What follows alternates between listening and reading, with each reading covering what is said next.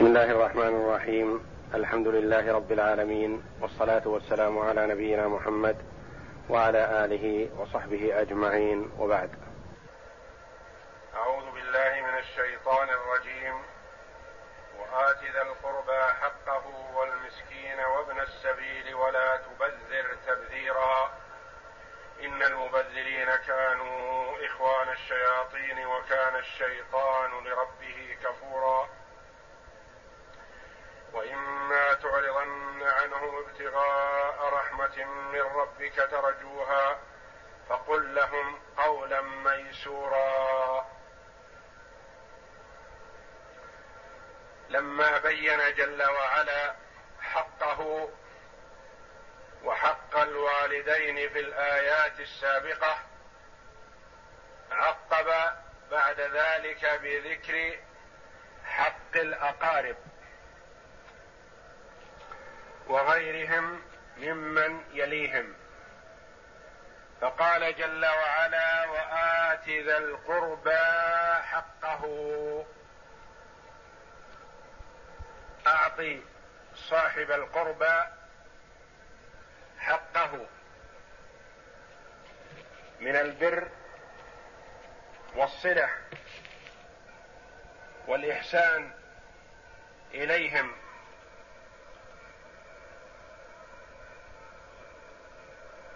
وكل منهم على حسب حاله. منهم من يحتاج منك إلى شيء من المال فأعطه. ومنهم من يريد الإعانة في أمر من الأمور بجاهك أو بشفاعتك. أو بمساعدتك في بدنك.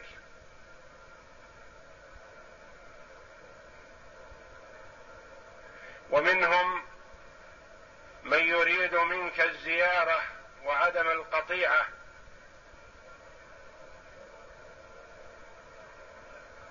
كل على حسب حاله. فأعطي كل قريب منك ما يرغب فيه منك بدون مشقة عليك. وآت ذا القربى القريب من جهة الأب أو من جهة الأم. كل قرابتك. وآت ذا القربى حقه. ومنهم من تجب نفقته عند العجز منه. ومنهم من لا تجب نفقته وإنما تعطيه من صدقة التطوع أو من الزكاة المفروضة.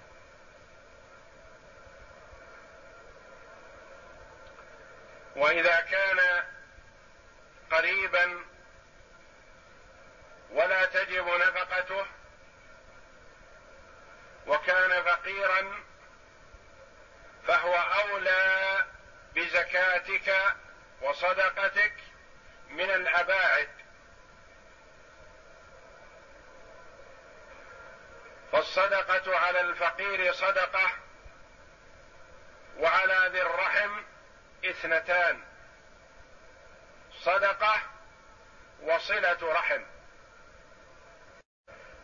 وميمونة أم المؤمنين رضي الله عنها لما أعتقت وليدة لها أي أمة فلما جاءها النبي صلى الله عليه وسلم أخبرته قال أما إنك لو جعلتيها في أخوالك لكان أعظم لأجرك أو كما قال صلى الله عليه وسلم. وأبو أيوب الأنصاري رضي الله عنه لما سمع قول الله جل وعلا لن تنالوا البر حتى تنفقوا مما تحبون جاء إلى النبي صلى الله عليه وسلم فقال يا رسول الله إن الله جل وعلا يقول لن تنالوا البر حتى تنفقوا مما تحبون. وإن أحب أموالي إلي بيرها فضعها يا رسول الله حيث أردت له بجوار المسجد النبوي. فيها ماء عذب ونخل واشجار وكان النبي صلى الله عليه وسلم يدخلها ويشرب من مائها. فقال له النبي صلى الله عليه وسلم بخ بخ تعجب وسرور وتهنئة له بهذا العمل الجليل.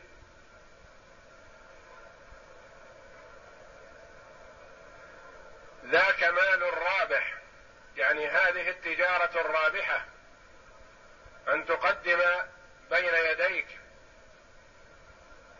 ابتغاء مرضات الله وامتثالا لقوله وترغيبه جل وعلا. وإعطاء للمال الذي تحب في حال صحتك وقوتك ذاك مال رابح. أرى أن تضعها في الأقربين. فقسمها أبو أيوب رضي الله عنه فقسمها رضي الله عنه في بني عمه وفي قرابته. نعم هو أبو طلحة الأنصاري رضي الله عنه.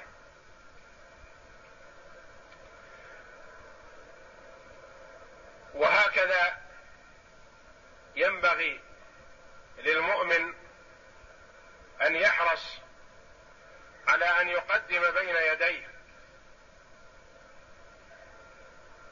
فكلما كانت الصدقة في حال الصحة فهي أفضل كما قال صلى الله عليه وسلم أفضل الصدقة أن تتصدق وأنت صحيح شحيح. تخشى الفقر وتأمل الغنى.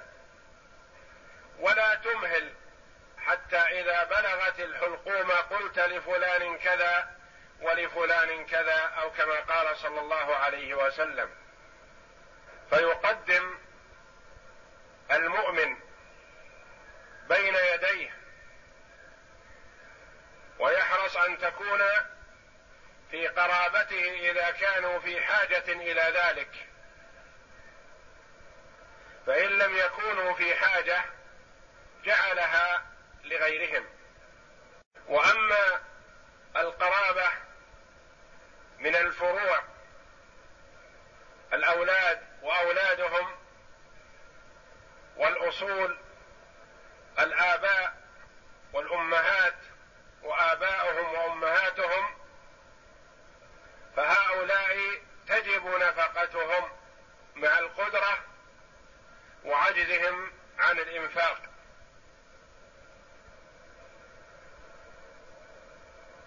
فحق الأقارب قد يكون واجبا وقد يكون مستحبا من المستحبات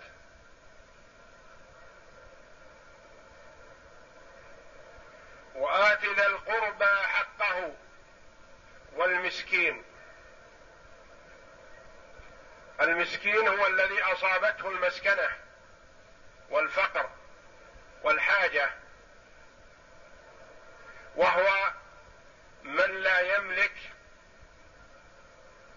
كفايته لعام واذا ذكر الفقير والمسكين معا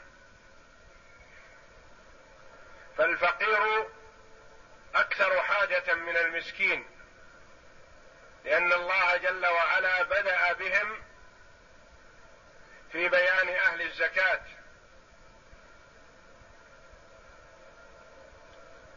واذا ذكر احدهما شمل الآخر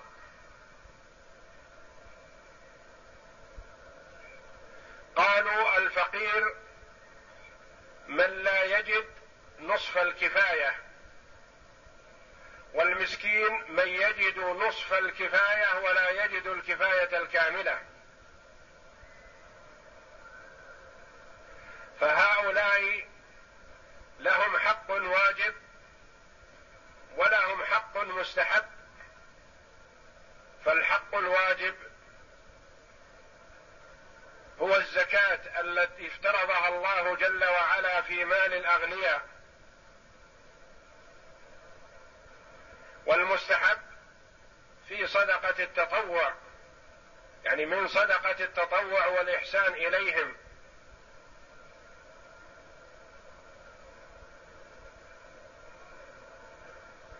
ومن صفات المؤمنين أن أغنياءهم يعطفون على فقرائهم ويواسونهم مما تفضل الله جل وعلا به عليهم. وما جاء فقير إلا بسبب منع الغني حقه. وإذا منع الغني حق الفقير وبقيت الزكاة في مال الغني خالطته أفسدته وأهلكته. وكما ورد ما هلك مال في بر ولا بحر إلا بسبب منع الزكاة. والزكاة الواجبة وزكاة التطوع تنمي المال وتحفظه وتطهره وتطهر قلب صاحبها من النفاق ومن الشح والبخل والله جل وعلا يقول شح نفسه فأولئك هم المفلحون. فللفقراء والمساكين حق واجب في مال الأغنياء. لا منة للأغنياء على الفقراء في ذلك. وإنما ذلك فضل الله جل وعلا. فهو جل وعلا أعطى الكثير وأمر بإخراج القليل فالزكاة نسبة قليلة في مال الغني. إذا أخرجها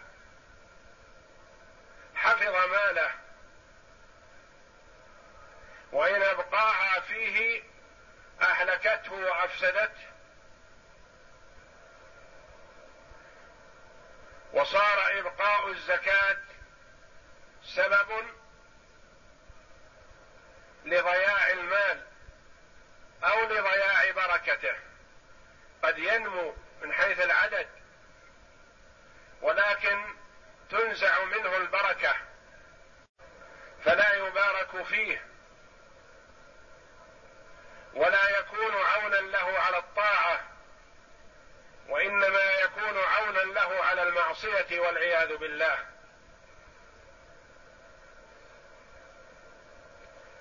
وآت ذا القربى حقه والمسكين وابن السبيل. ابن السبيل هو المسافر من بلده والذي نفذت نفقته.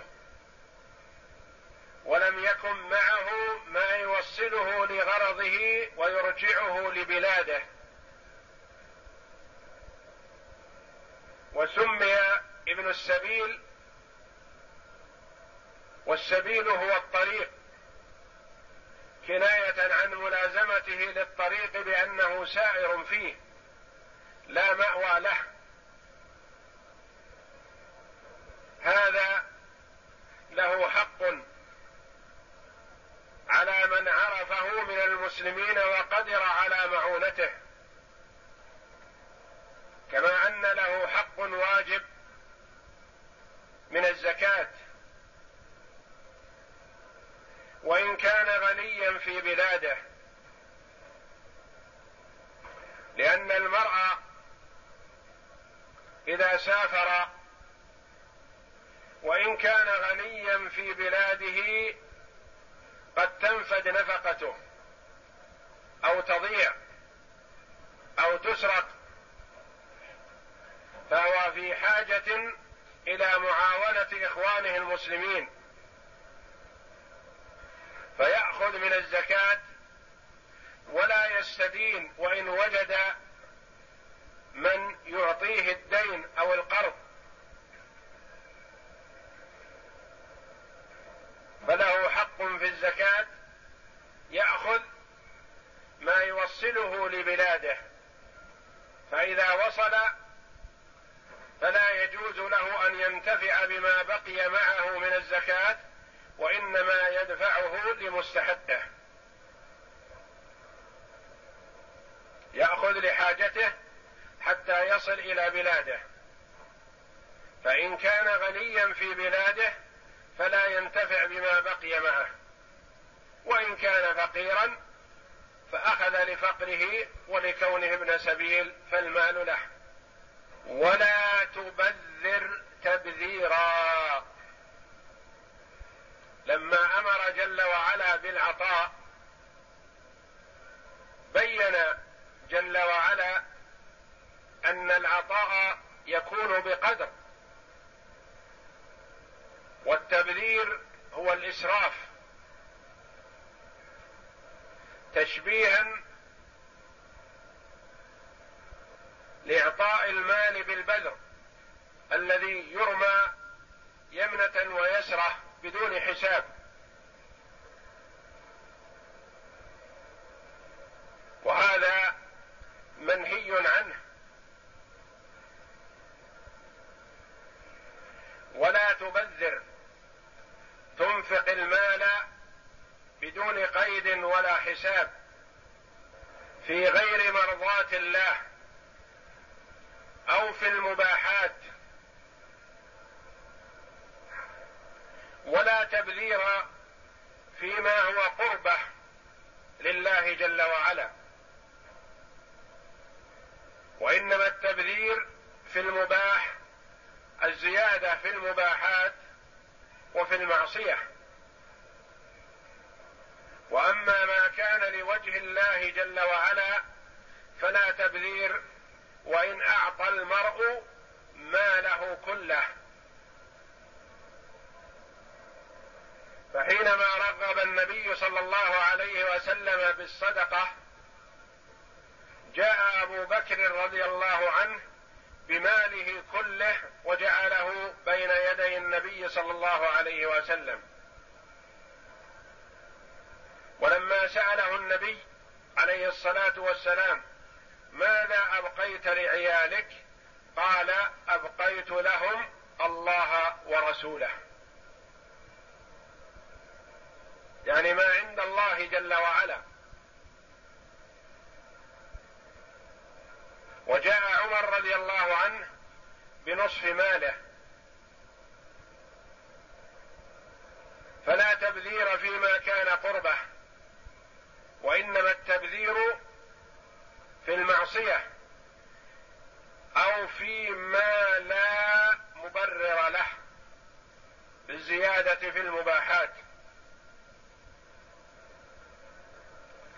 ثم حذر جل وعلا من التبذير تحذيرا بينا واضحا فقال إن المبذرين كانوا إخوان الشياطين. المبذر على شاكلة الشيطان وعلى مثله يمتثل بأمره. فأخو المرء من اتبع طريقته أو من صار على شاكلته. إن المبذرين كانوا إخوان الشياطين. وكان الشيطان لربه كفورا. الشيطان كثير الكفر كفورا صيغة مبالغة. كناية عن كثرة كفره وعدم شكره لله. واستنبط العلماء رحمهم الله من هذه الآية أن المبذر كفور.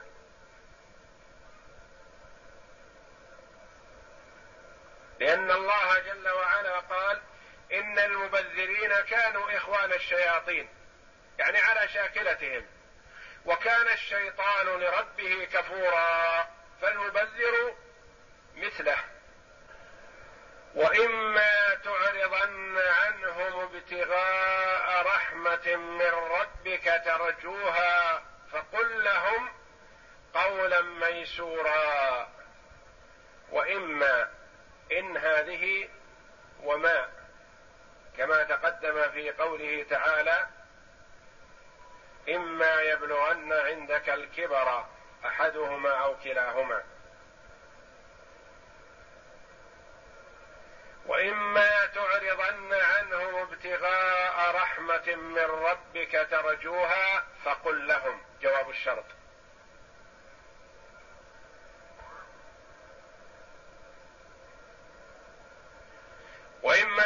تعرضن عنهم. من هم المتقدم ذكرهم. ذي القربى والمسكين وابن السبيل. قد يسألانك أو يسألونك ما لا عندك. يطلبون منك ما لا تستطيعه. ففي هذه الحال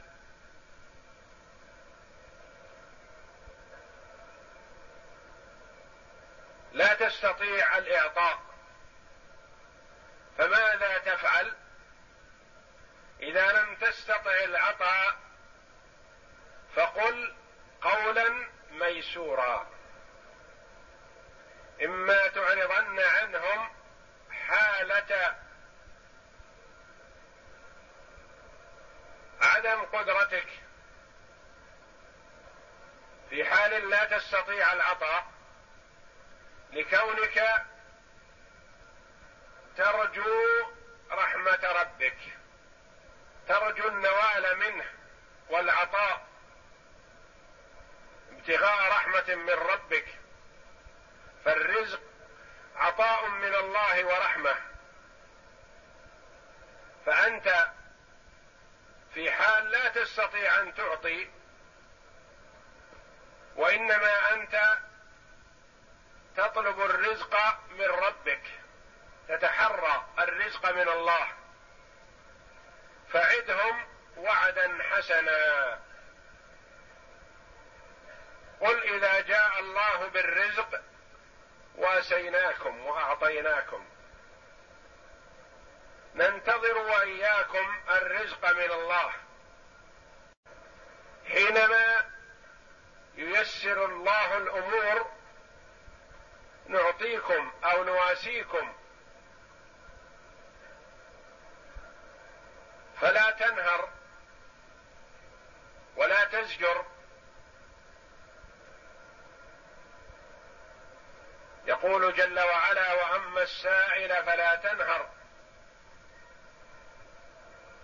ويقول جل وعلا قول معروف خير من صدقة يتبعها أذى. قول معروف. تعتذر بعذر مقبول وعذر حسن. وإما تعرضن عنهم ابتغاء رحمة من ربك ترجوها ترجو الرزق من الله جل وعلا. في حالة عدم قدرتك على العطاء. فقل لهم ورد أن النبي صلى الله عليه وسلم ربما سأله فقراء الصحابة رضي الله عنهم وليس عنده ما يعطيهم فيعرض عنهم حياء. فأمره الله جل وعلا أن يقول كلاما يقنعهم يرضيهم. إذا جاء الله بالرزق أعطيناكم. ننتظر وإياكم رزق الله وهكذا.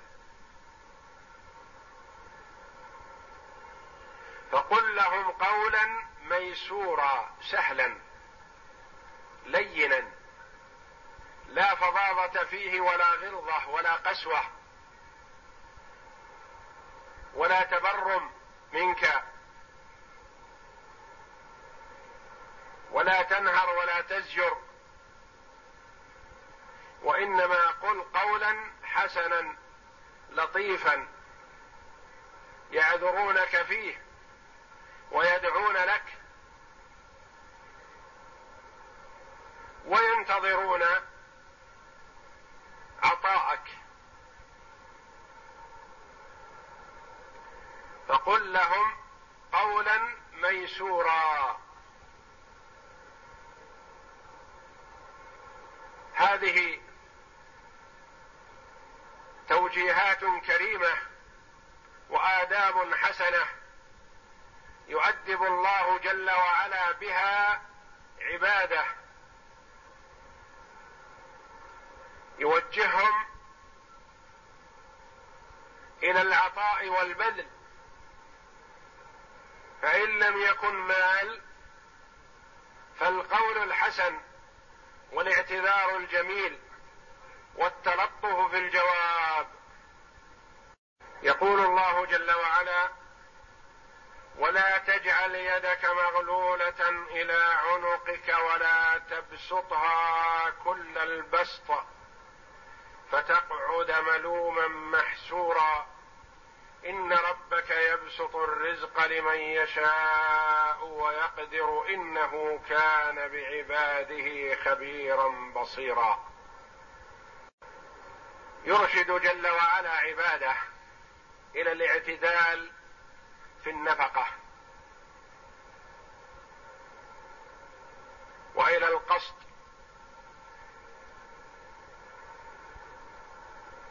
وإلى الأخذ بالوسط. لا إفراط ولا تفريط. لا شح وبخل ولا تبذير وإسراف.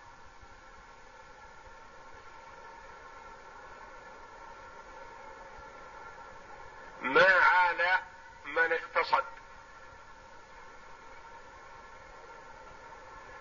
ولا تجعل يدك مغلولة إلى عنقك.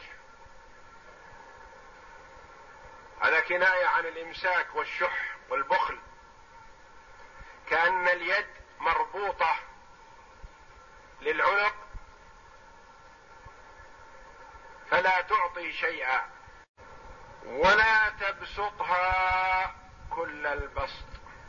لا تمنع العطاء مطلقا.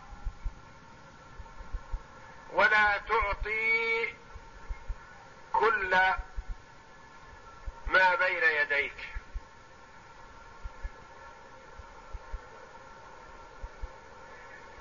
تجعل يدك مغلولة كأنها مربوطة.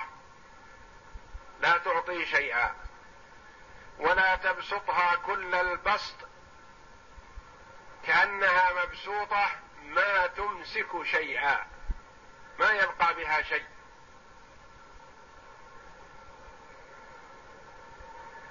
فتقعد ملوما محسورا. إن جعلت يدك مغلولة إلى عنقك قعدت ملوما.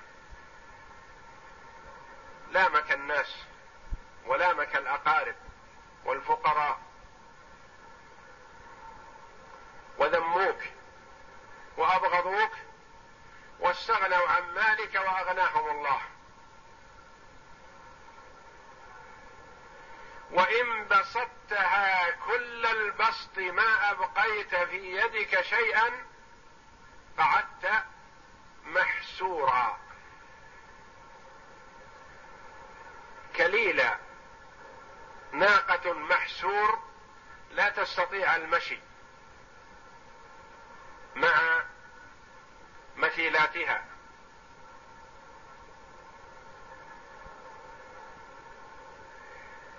كناية عن أنه تقف لا تتقدم ولا تتأخر ترجع إلى مكانها.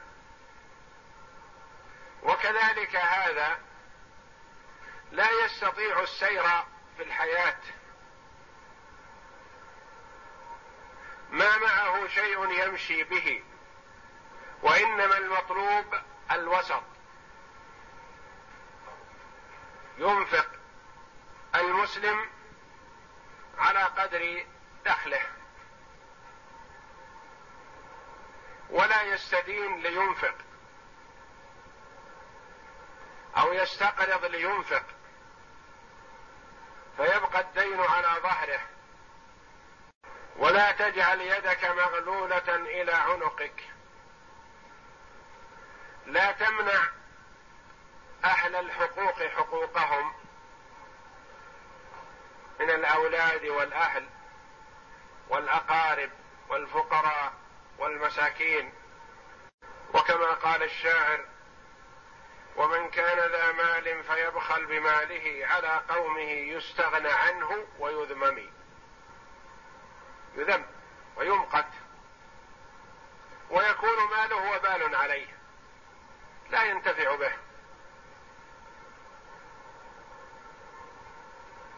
عليه حسابه ولغيره النفع. يذهب ويتركه. وربما يتركه لمن يستعين به على المعصية. وخاصة إذا كان المال لم يؤد فيه لم يؤد منه حق الله. وغالبا ما يستعان به على المعصية. وقد قال النبي صلى الله عليه وسلم كما روت أسماء رضي الله عنها أنفقي هكذا وهكذا وهكذا. ولا توعي فيوعي الله عليك ولا توكي فيوكي الله عليك. أمر بالإنفاق. وذكر صلى الله عليه وسلم أنه في صبيحة كل يوم ينزل ملكان فيقول أحدهما اللهم أعط منفقا خلفا ويقول الآخر اللهم أعط ممسكا تلفا. فالمنفق فيما شرع الله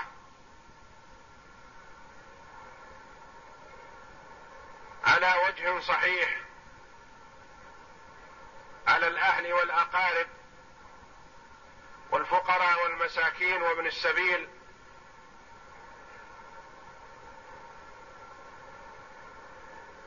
يخلف الله جل وعلا عليه ويعوضه عما أنفق. والممسك لا يضر إلا نفسه.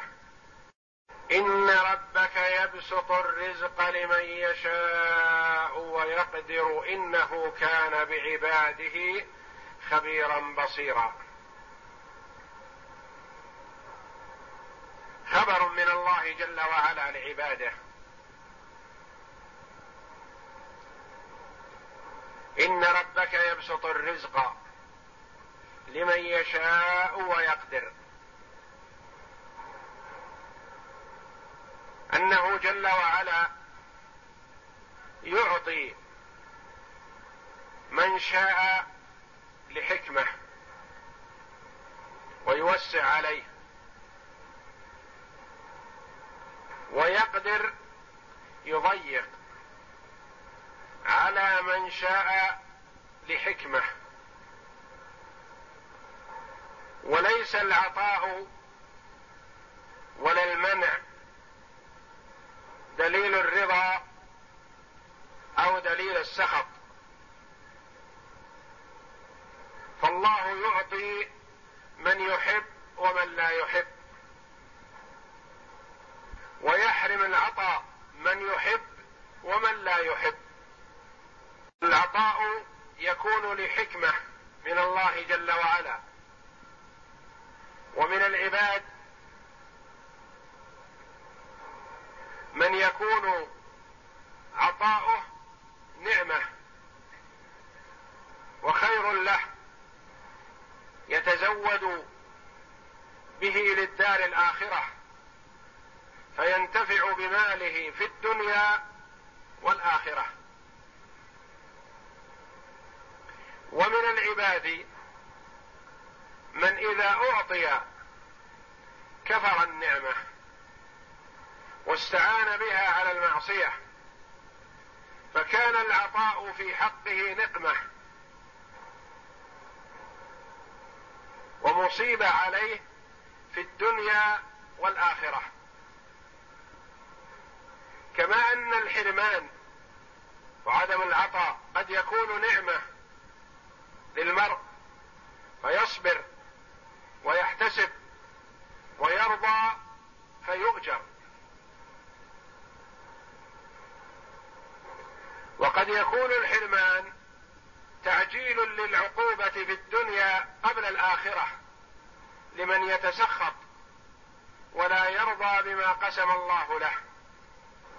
ففي هذا تسلية من الله جل وعلا لعبده ورسوله محمد صلى الله عليه وسلم وللمؤمنين عموما.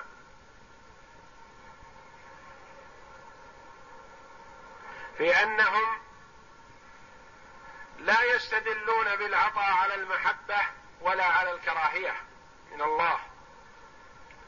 كما أنه لا يصح الاستدلال بالمنع والحرمان على المحبة ولا على الكراهية من الله جل وعلا.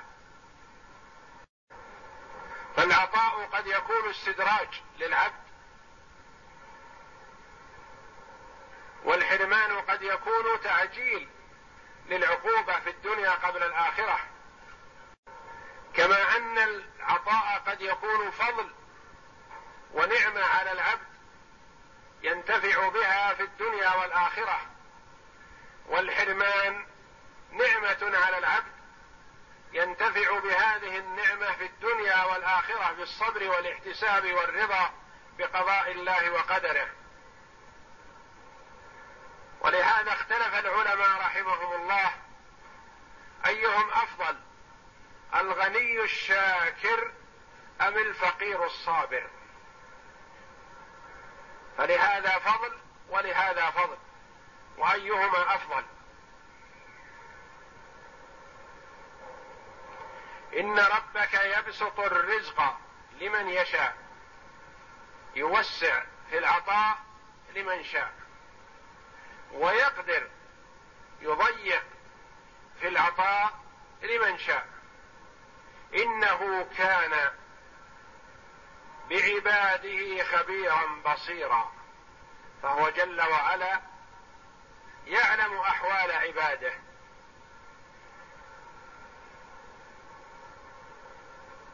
ويعطيهم لعلمه جل وعلا بحالهم فهو جل وعلا خبير بصير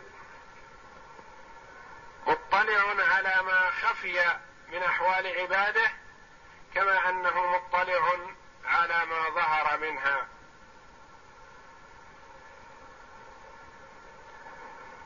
فهو خبير بمن يستحق الغنى والغنى خير له وخبير بمن يستحق الفقر والفقر خير له كما جاء في قوله صلى الله عليه وسلم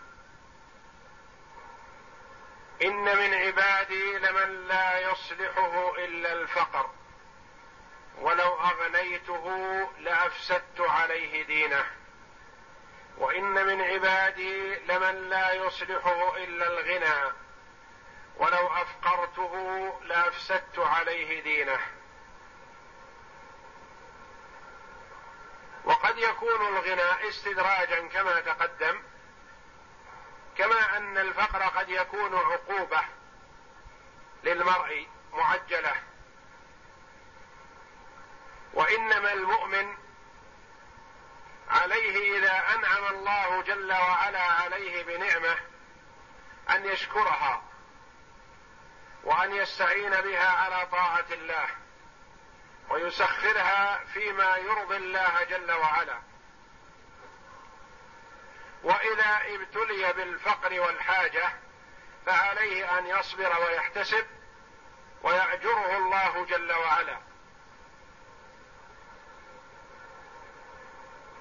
والنبي صلى الله عليه وسلم أعطي فشكر وابتلي فصبر.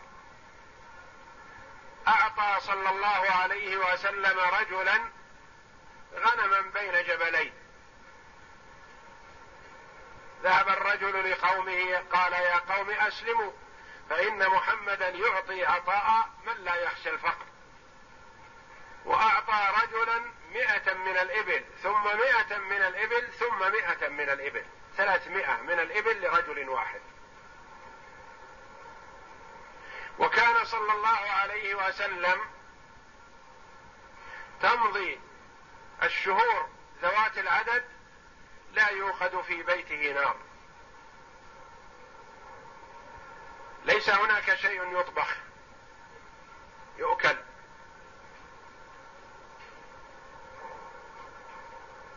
وربط بعض الصحابة على بطونهم الحجر من الجوع وربط النبي صلى الله عليه وسلم على بطنه حجرين من شدة الجوع عليه الصلاة والسلام.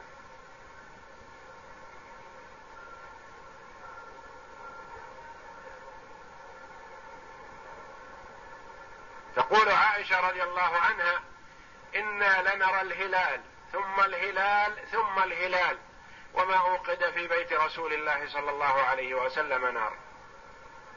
ليس هناك شيء يؤكل يطبخ. قلت يا اماه ما طعامكم؟ قالت الأسودان الماء والتمر.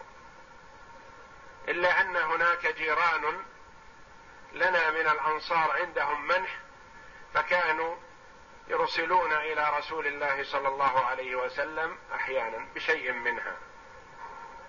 ويأتيه عليه الصلاة والسلام الضيف ولا يكون في بيته ما يقدمه له. ويأتي صلى الله عليه وسلم أحيانا ضحى إلى بيوت نسائه. يأتي الواحدة فيقول هل من شيء؟ يعني يؤكل فتقول لا والله يا رسول الله ما عندنا شيء يؤكل. فيذهب إلى البيت الثاني الحجرة الثانية وهكذا حتى يمر عليهن كلهن عليه الصلاة والسلام فلا يجد في بيوتهن شيئا فيقول عليه الصلاة والسلام إني اذا صائم. يصوم. ضحى. ما ذاق طعاما عليه الصلاة والسلام. أخذ من هذا العلماء على أنه يجوز نية صيام النفل من النهار. إذا لم يأكل شيئا يناقض الصوم من بعد طلوع الفجر. يعني إذا طلع الفجر وأنت لم تنوي الصيام ولم تأكل شيئا واستمررت لم تأكل شيئا حتى الضحى ثم رغبت في أن تواصل صائما صح وهذا في النفل دون الفرض. أما إذا كان رمضان أو قضاء رمضان كأن يكون المرء مسافرا مثلا ونوى الفطر ثم في أثناء النهار نوى أن يتم الصوم لأنه لم يأكل شيئا فلا يصح لأنه لم ينوي الصيام من الليل. ومثل ذلك إذا كان قضى رمضان. إنسان عليه قضاء من رمضان ولم ينوي الصيام قبل الفجر ثم أصبح ولم يأكل شيئا فإذا كان من الضحى نوى أن يصوم ذلك اليوم عن قضاء عليه من رمضان فلا يصح ذلك. لأنه يلزم بالصوم الفرض أن يكون أن تكون النية من الليل. يقول جل وعلا ولا تقتلوا أولادكم خشية إملاق نحن نرزقهم وإياكم. إن قتلهم كان خطأ كبيرا. تعليم من الله جل وعلا لعباده ووصية من الله جل وعلا للآباء بالأبناء.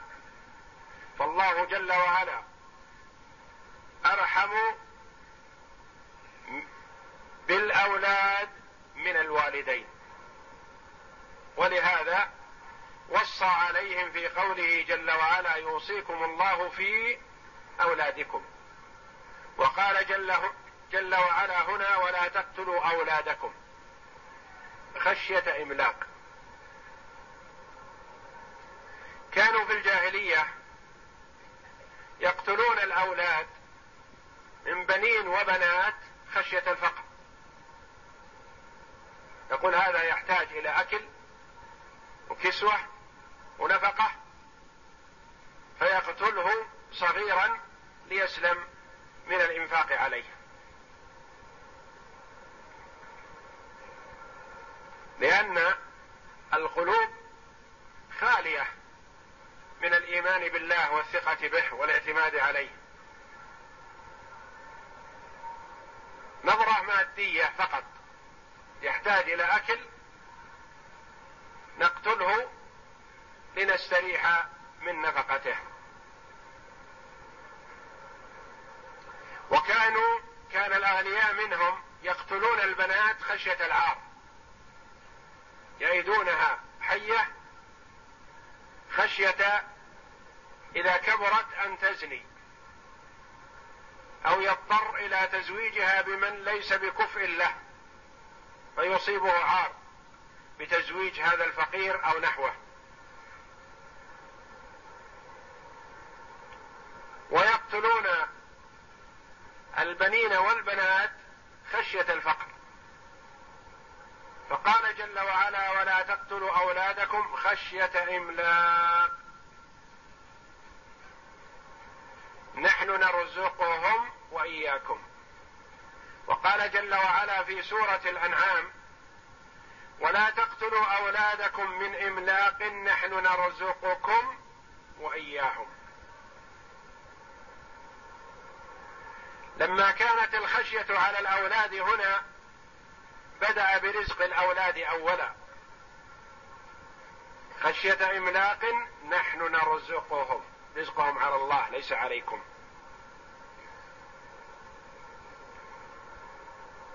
ولما كان القتل هناك من إملاق من فقر موجود بدأ جل وعلا برزق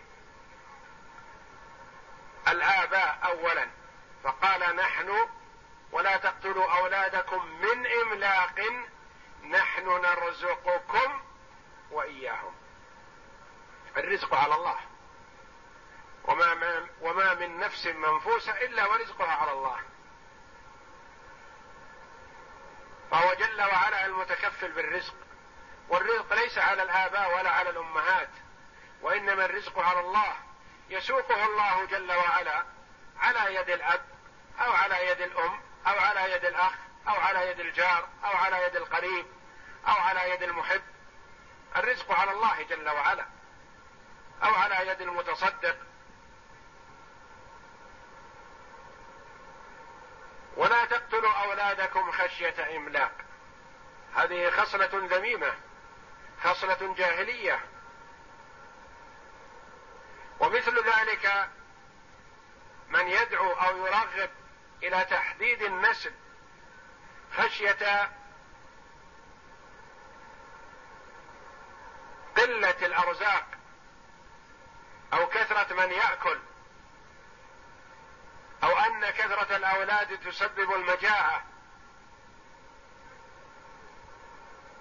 هذا من عدم الإيمان بالله جل وعلا. فالرزق على الله.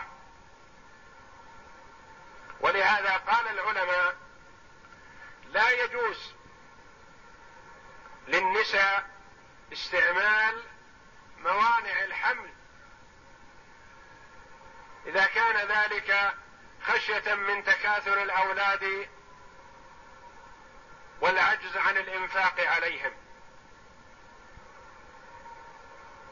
فلا يجوز ذلك لأن هذا اهتمام بما تكفل الله جل وعلا به. فالله جل وعلا تكفل بالرزق وكلما كثر الأولاد كثر الرزق. وكل من جاء جاء رزقه معه بإذن الله. والأمة الإسلامية مأمورة بتكثير النسل وتكثير الأولاد الحرص على ذلك بعدم استعمال الموانع والترغيب في تزوج الودود الولود. ليكثر من يعبد الله ولتكثر الأمة الإسلامية وكثرتها نصر لها وقوة على الأعداء. والتخوف من المجاعة سوء ظن بالله جل وعلا.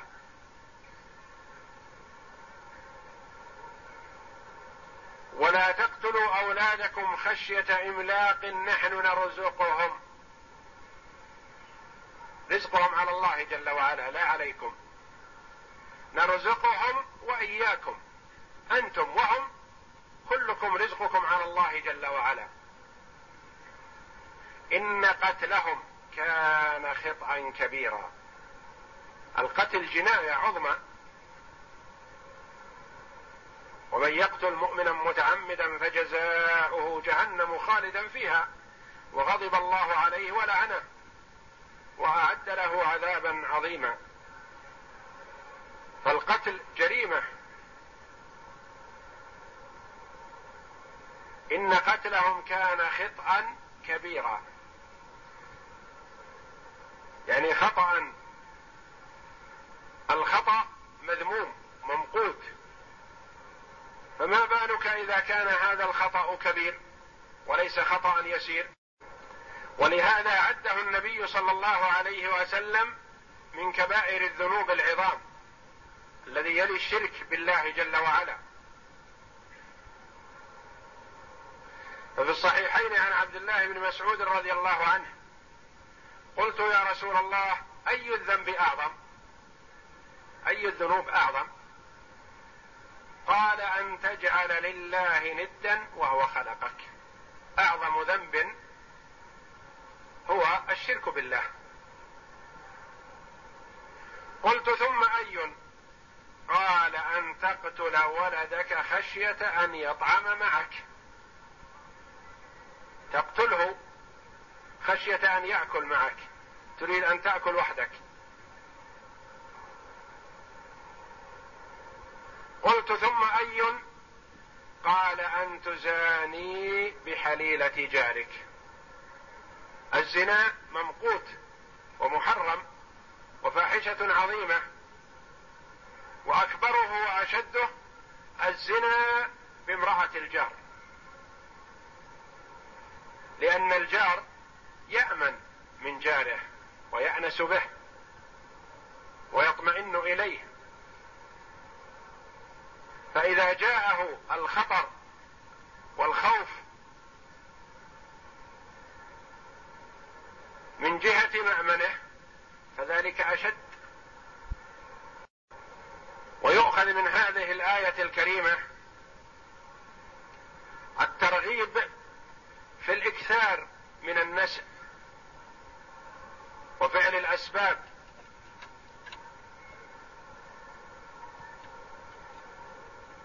المهيئة لذلك لأن الأولاد إذا أصلحهم الله نفعوا أو آباءهم وأمهاتهم أحياء وأمواتا. فهم ينفعونهم في حال الحياة بالبر والإحسان والخدمة. وما يطلبونه منهم وينفعونهم بعد الممات بالدعوات الصالحة والصدقة والحج والعمرة والأعمال الصالحة المقربة إلى الله جل وعلا.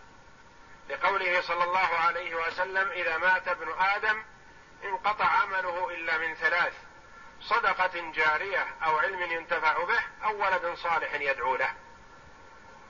فالولد الصالح يشمل الذكر والأنثى. إذا دعا لوالديه بعد موتهما انتفعا بذلك. يقول الله جل وعلا ولا تقربوا الزنا إنه كان فاحشة وساء سبيلا. ولا تقربوا الزنا. الزنا كبيرة من كبائر الذنوب. وموجب للحد في الدنيا. إذا علم الزاني. أقيم عليه الحد بحق الله جل وعلا. وحد البكر الذي لم يتزوج من رجل أو امرأة جلد مئة وتغريب عام. وحد الثيب الذي تزوج من رجل أو امرأة وإن لم يكن معه زوجة أو الزوجة لم المرأة لم تكن في ذمة زوج حدهما الرجم الرجم بالحجارة حتى الموت. وذلك لشناعته وخبثه وكثرة ضرره وفساده وإفساده في المجتمع. ولذا قال جل وعلا ولا تقربوا الزنا. تحذير من قربانه.